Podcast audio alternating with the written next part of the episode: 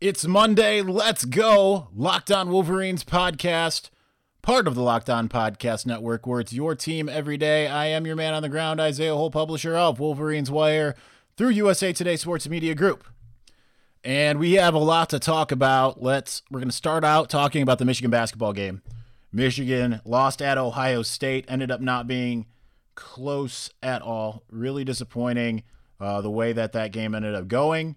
Uh, we are going to break that down a bit. Uh, so we will get to that. Then we're going to continue beating a dead horse. Why? That means, yes, fan base stuff. Why, why are we doing that? Because uh, some stuff happened yesterday. And I just feel like, again, I know most of you don't do it, but for the few that listen to this, because these are my followers on Twitter that are doing this or on Facebook so there's clearly people out there that probably listen to the show and say, you know what? I'm going to continue doing this. We're going to talk about that. Um, we're going to spend a little bit of time on that. Not near, not 14 minutes like we did last time, but uh, I'm just going to go over a couple different, you know, similar vein, different things of uh, the the don't do this and the effects that it has, and then we're going to talk about the NFL Combine. Uh, now that that's com- concluded, we're going to discuss what some of the Michigan guys did, who's helped themselves, who hasn't helped themselves, that type of stuff. But let's start out talking about the Michigan basketball game. Michigan loses 77 to 63 in Columbus, 14 point loss, only made 14 points because of the late three with time basically expiring by Franz Wagner. Just another, ugh, it, it, basically the same game as uh, Wisconsin, except for Michigan was in the running in this one until late. Really, really disappointing. Uh, you look at that the scores that some of these guys got, not great. They shot not very well in the first half. 38.5% from the field, 23.1% from three. Second half, a, a lot better, 50% and 30.8% from three. But then you had Ohio State.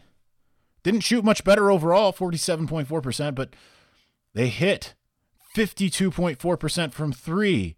Duane Washington Jr., five of seven from three. Finished with 20 points. Could not miss. They did a pretty decent job not letting Caleb Wesson beat them. 14 total points. But even he went four or five from three. They're big man. I know he, he's he's pretty decent at it, but not great. And on the other end, you just had a bunch of guys that just couldn't get things going. Franz Wagner was your bright spot.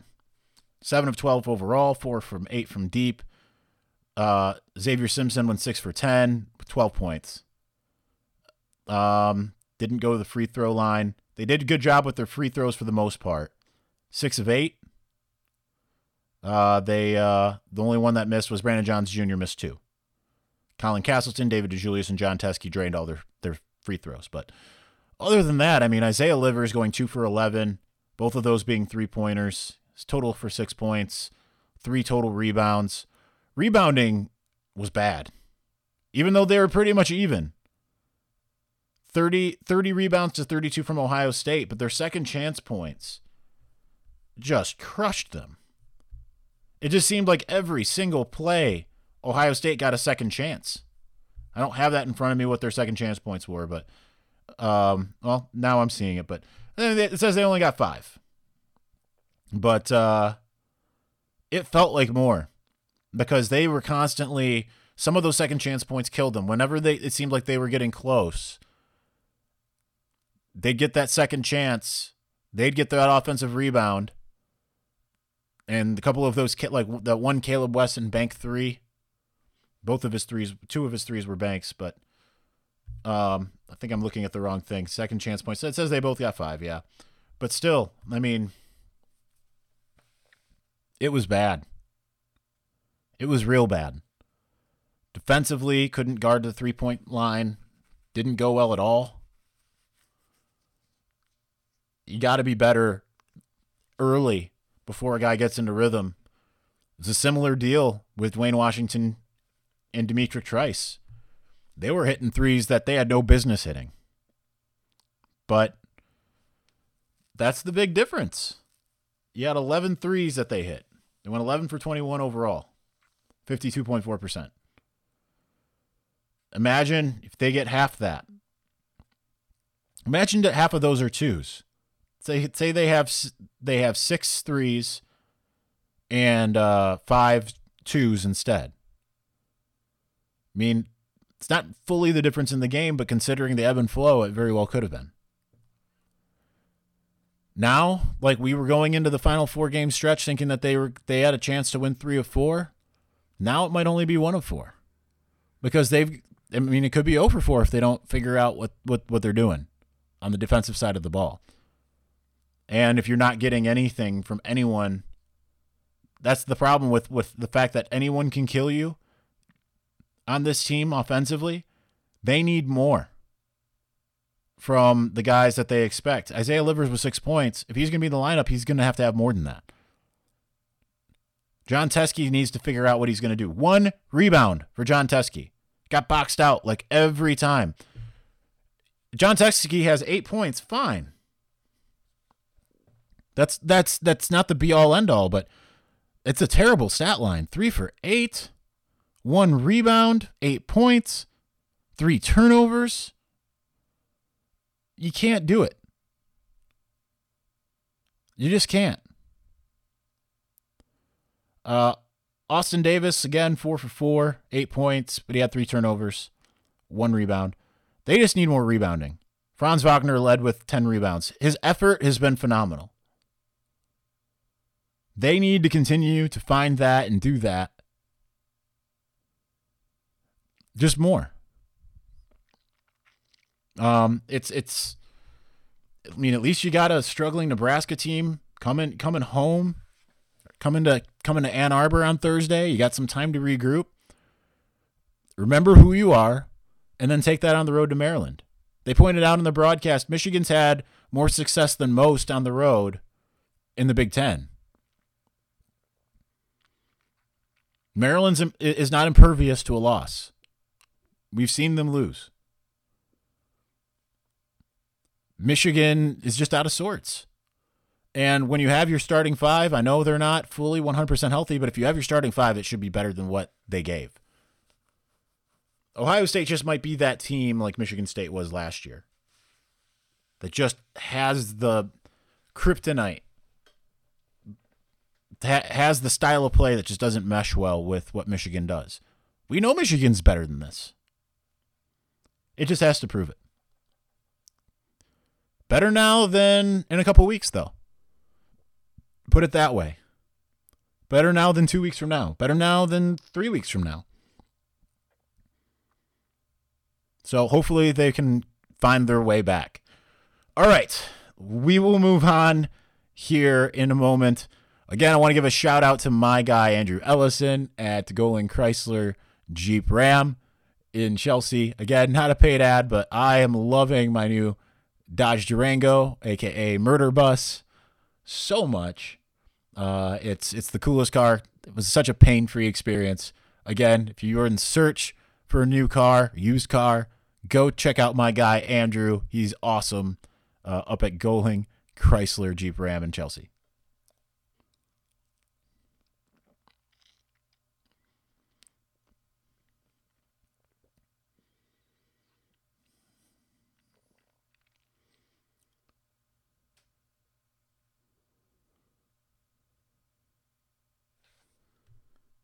All right, so before we get to NFL Combine, it's in the books.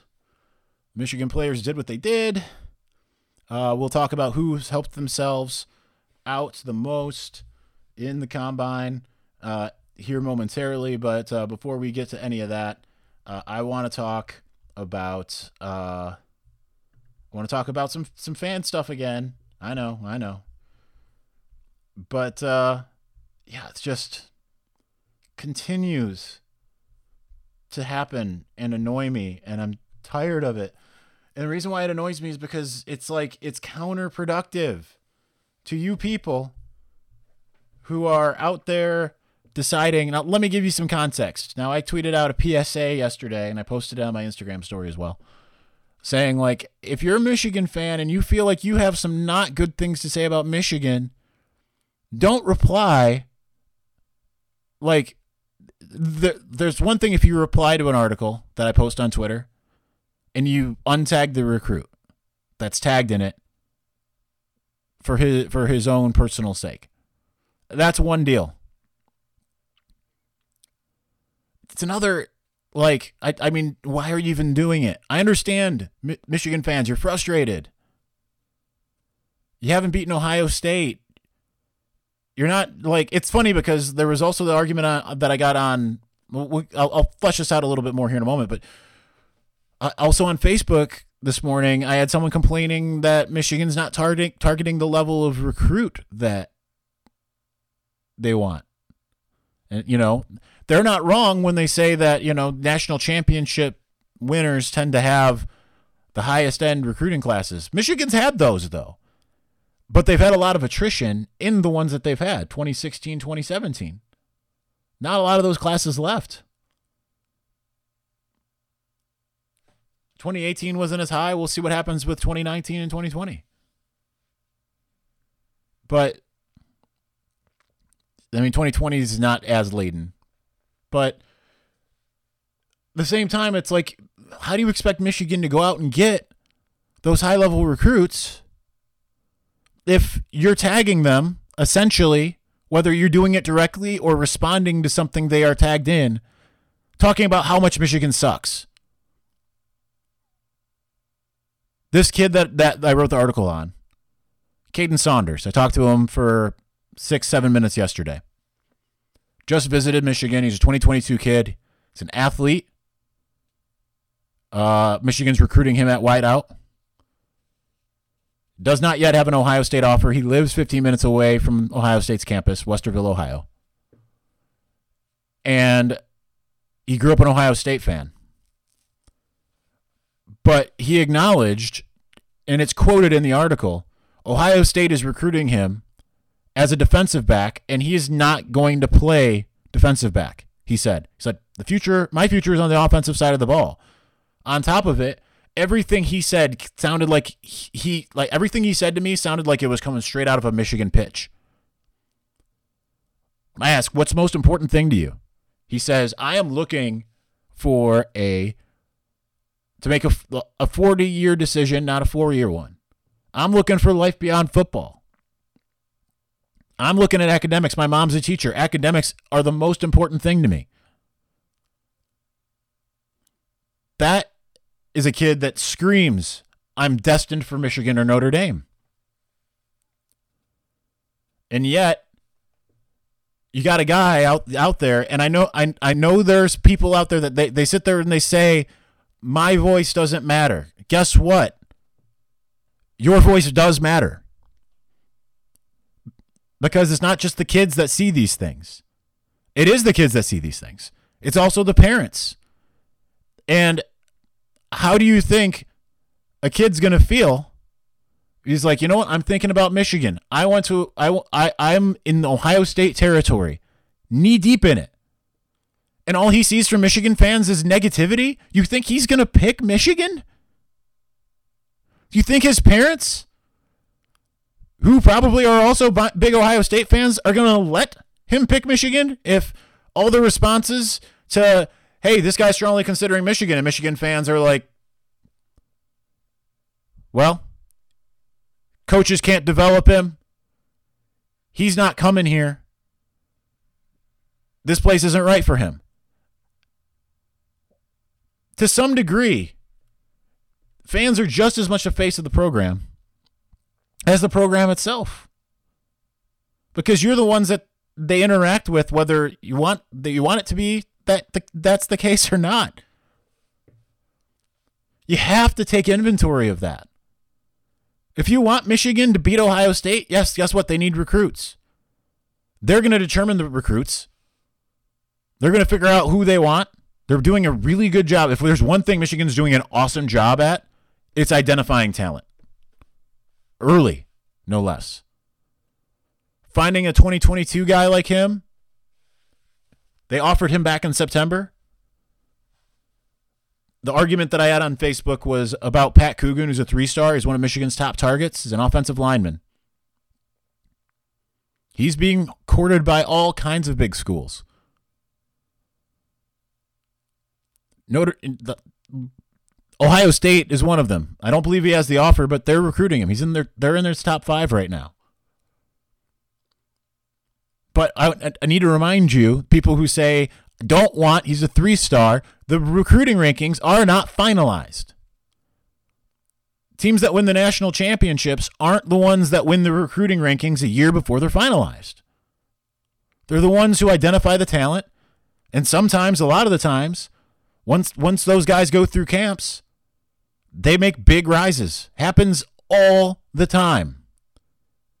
Giles Jackson at this point in his, you know, a year out uh, from his signing day was a very low rated three star, like a thousandth in the country. Then he went to the opening and opened everyone's eyes.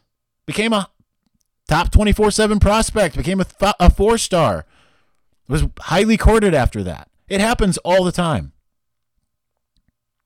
So who do you want? You want the guy that is moving up that timeline, moving up through, you know, getting better as it goes along? That's what you want. Need I remind you, Devin Bush was, I believe it was Rivals, had Devin Bush rated as a three star. I have to look that up. Someone did.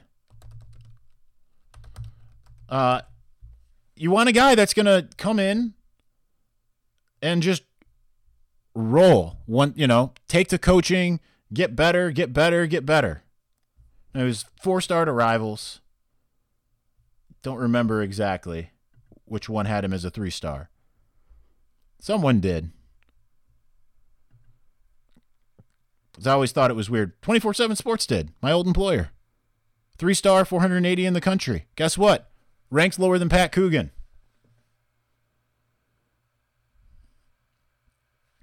That listen, I worked for a recruiting service for three years.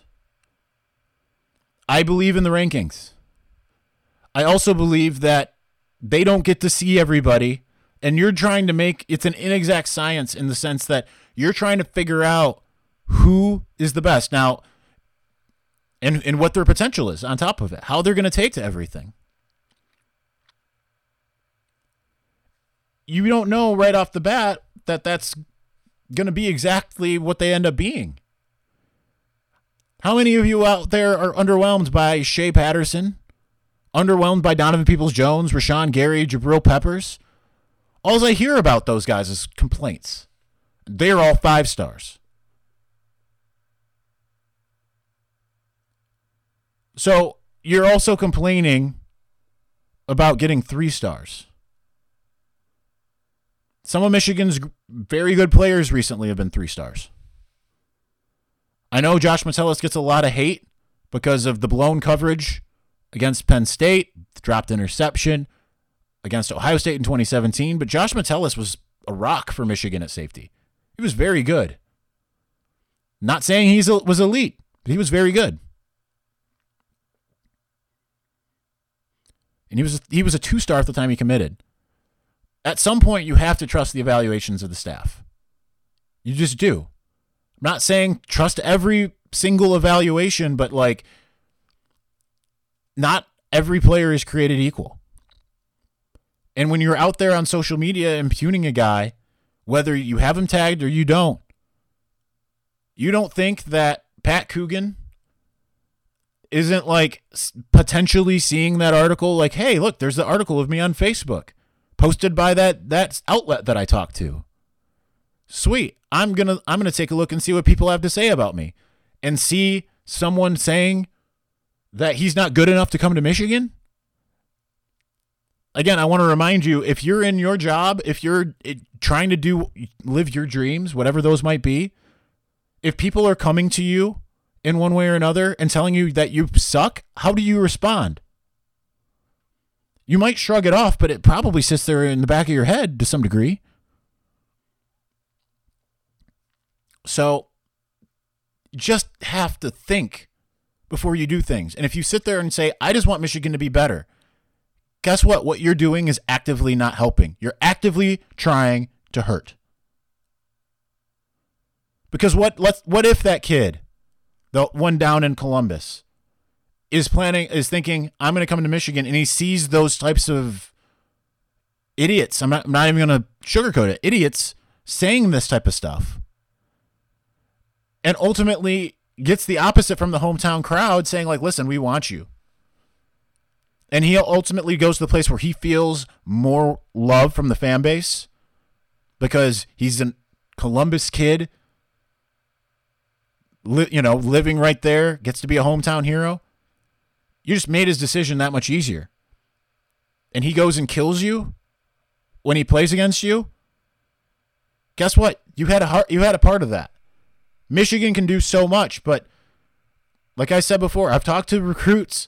They pay attention to what fans tweet at them, tweet about them. They notice. And if you want to sit there and say, "Hey, everyone does it and it's a pressure cooker and whatever," I, I I don't know of anyone that eats their own the way that Michigan does at this point.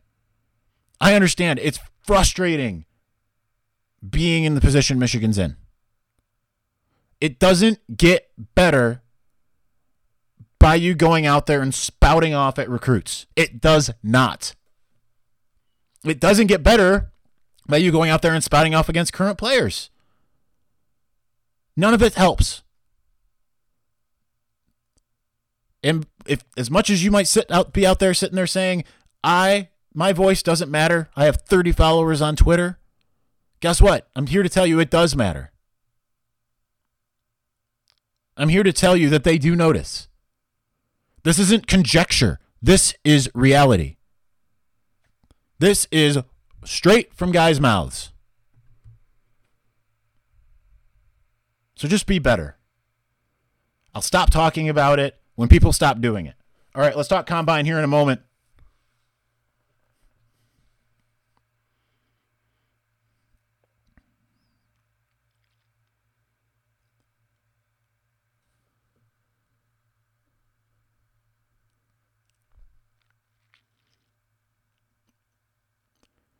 We have a couple minutes to talk Michigan and the NFL Combine.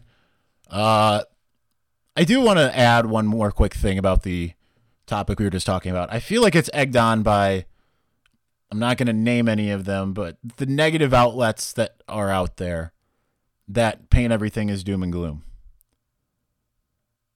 We need to get out of this idea that if you're you ain't first, you're last. I know it's frustrating. It's been a long time since Michigan's beaten Ohio State. It's been a long time since Michigan's won a Big Ten, and those are things that Michigan fans are used to but it's the nature of sports. It could be so much worse. And for anyone who doesn't think it could be worse, look at all the professional teams in Metro Detroit. All of them are terrible.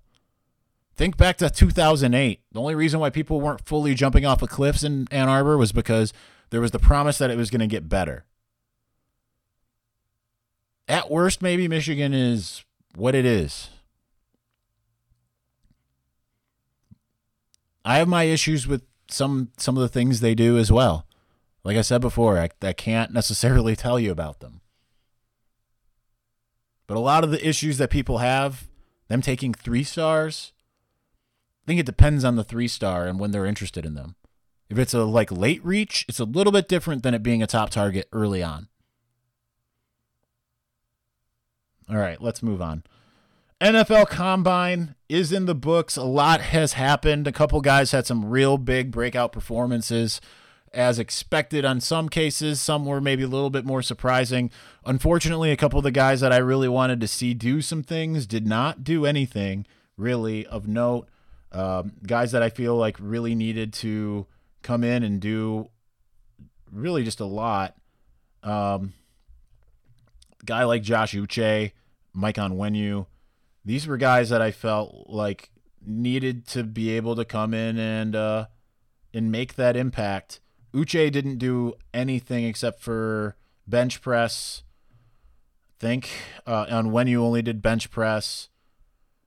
I was kind of surprised Uche only got 18 reps up, but uh, he's graded pretty high by the uh, by the NFL. Lance Zierlein seems to have an issue with a lot of uh, a lot of the Michigan prospects, but He has Josh Uche at 6.26 without even participating. Uh, that's a good backup who could become starter range on the verge of being with will be starter within first two seasons. He's right there. Um, so he's got to he he's got to show out on Michigan's pro day on the 13th this month. Uh, he's got a hurt hamstring, which is why he didn't participate. Michael Onwenu, I'm not sure why he didn't participate, but he didn't. Um, other than the bench press, he put up 26 reps. Um, I disagree with Lance Zierlein, who says he can be a step slow getting out of his stance, um, and lacks desired le- level of range as run blocker. I, I, I don't I don't think that that's necessarily the case, but you know Lance Zierlein is trying to scout hundreds of players and come up with a snap judgment. But uh, I, I I think that those were two guys that could have really helped themselves. Um, I understand why Uche decided to wait till his pro day, but there's nothing that will get you visibility like being able to go at the combine. So it's unfortunate that he had a hurt hamstring. But a couple guys really helped themselves, I think. Uh, Donovan Peoples Jones, uh, seventh in the records overall uh, from and the vertical jump with a 44 and a half.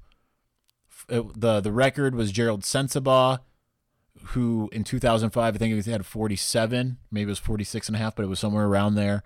Uh, there's a couple others that have had 40, 44 and a half, and there's some that have had 45 and 46. But uh, really, really good showing there. Uh, upper percentile on like kind of across the board. Uh, Next Gen Stats, which is the NFL analytical arm, uh, had him as uh, showing elite athleticism post combine. That's their that they said. The other guy that they said was elite, just off the top, like we talk about Isaiah Simmons and what from Clemson and what he did in the combine, running a blazing fast 40, uh, just athleticism off the charts, especially for his size. Khaleke Hudson, really impressed. 30 bench press, 30 reps on the press bench. Wow, can't speak. 30 reps on the bench press. Um, also had a had a really good 40, 4.56. Uh, and he got an elite grade from Next Gen Stats as well. Those are two guys who immensely helped their draft status. They're two guys that Lance Zierlein had as being either a priority free agent or backup special teamer somewhere around there. Like he had he had Peoples Jones being free agent type and uh or I think I have this backwards. He had Khaleke Hudson, I believe, is free agent type, and Peoples Jones is a special teamer backup type. I think that they both like Peoples Jones probably cemented himself as a second round pick. I think he probably because his athleticism being off the charts, there's going to be teams that look at him and say like, "All right, this guy is going to be able to do something special." Like they're going to look at what Michigan's Michigan's offense being in transition, Shea Patterson having uh, a significant injury, uh, which it was more significant I've found than what uh, what people thought. By the way, like Shea, Shea Patterson having a significant injury uh, throughout the the first half of the season, and this the fact that you didn't have all the tools necessary to help Peoples Jones thrive. Now he had he, he had a lot of self created issues. The drops were something that Lance Zierlein mentioned as well, but uh, NFL execs are going to look at him and salivate and say, "We're going to teach him how to do the things he needs to do." So those are two guys that severely helped themselves. Uh, Shea Patterson, I feel like probably kept around the same. He's probably a late second day pick. I still think that he's somewhere around where someone's going to take a chance. We'll see if that happens. Pro day is going to be pivotal for him. But I mean, he's shown that he can take over games. He did it for Michigan. I know Shea, Shea haters don't want to admit that, but he did it. First Michigan quarterback in history to have three 300 plus yard games in a row. Um, Metellus showed some speed, ran a 4 5 something. I think he helped himself. Lavert Hill did really well on the bench press. I think pretty much everyone helped themselves. Cesar Ruiz did really well as well. I don't think anyone hurt themselves that got to participate in everything. Um, hopefully Sean McKeon will do really well in the, in the pro day. I think that's incumbent upon him. But uh, I, I think there's a lot to like coming out of it. There will be more on Wolverines Wire. We're out of time. We'll get to more later.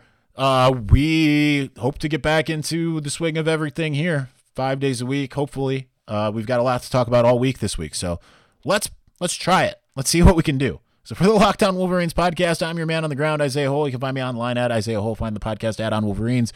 Wolverines Wire, Wolverines Wire. If you'd like to be a featured sponsor on the show, again, email me at ihole at usatoday.com. You can find us on iTunes, Google, Stitcher, Himalaya, Spotify, wherever you get your podcasts, or online at wolverineswire.usatoday.com, where we post our daily podcast every single day to go along with the rest of your Michigan football and basketball coverage. This was Locked On Wolverines, part of the Locked On Podcast Network, where it's your team every day.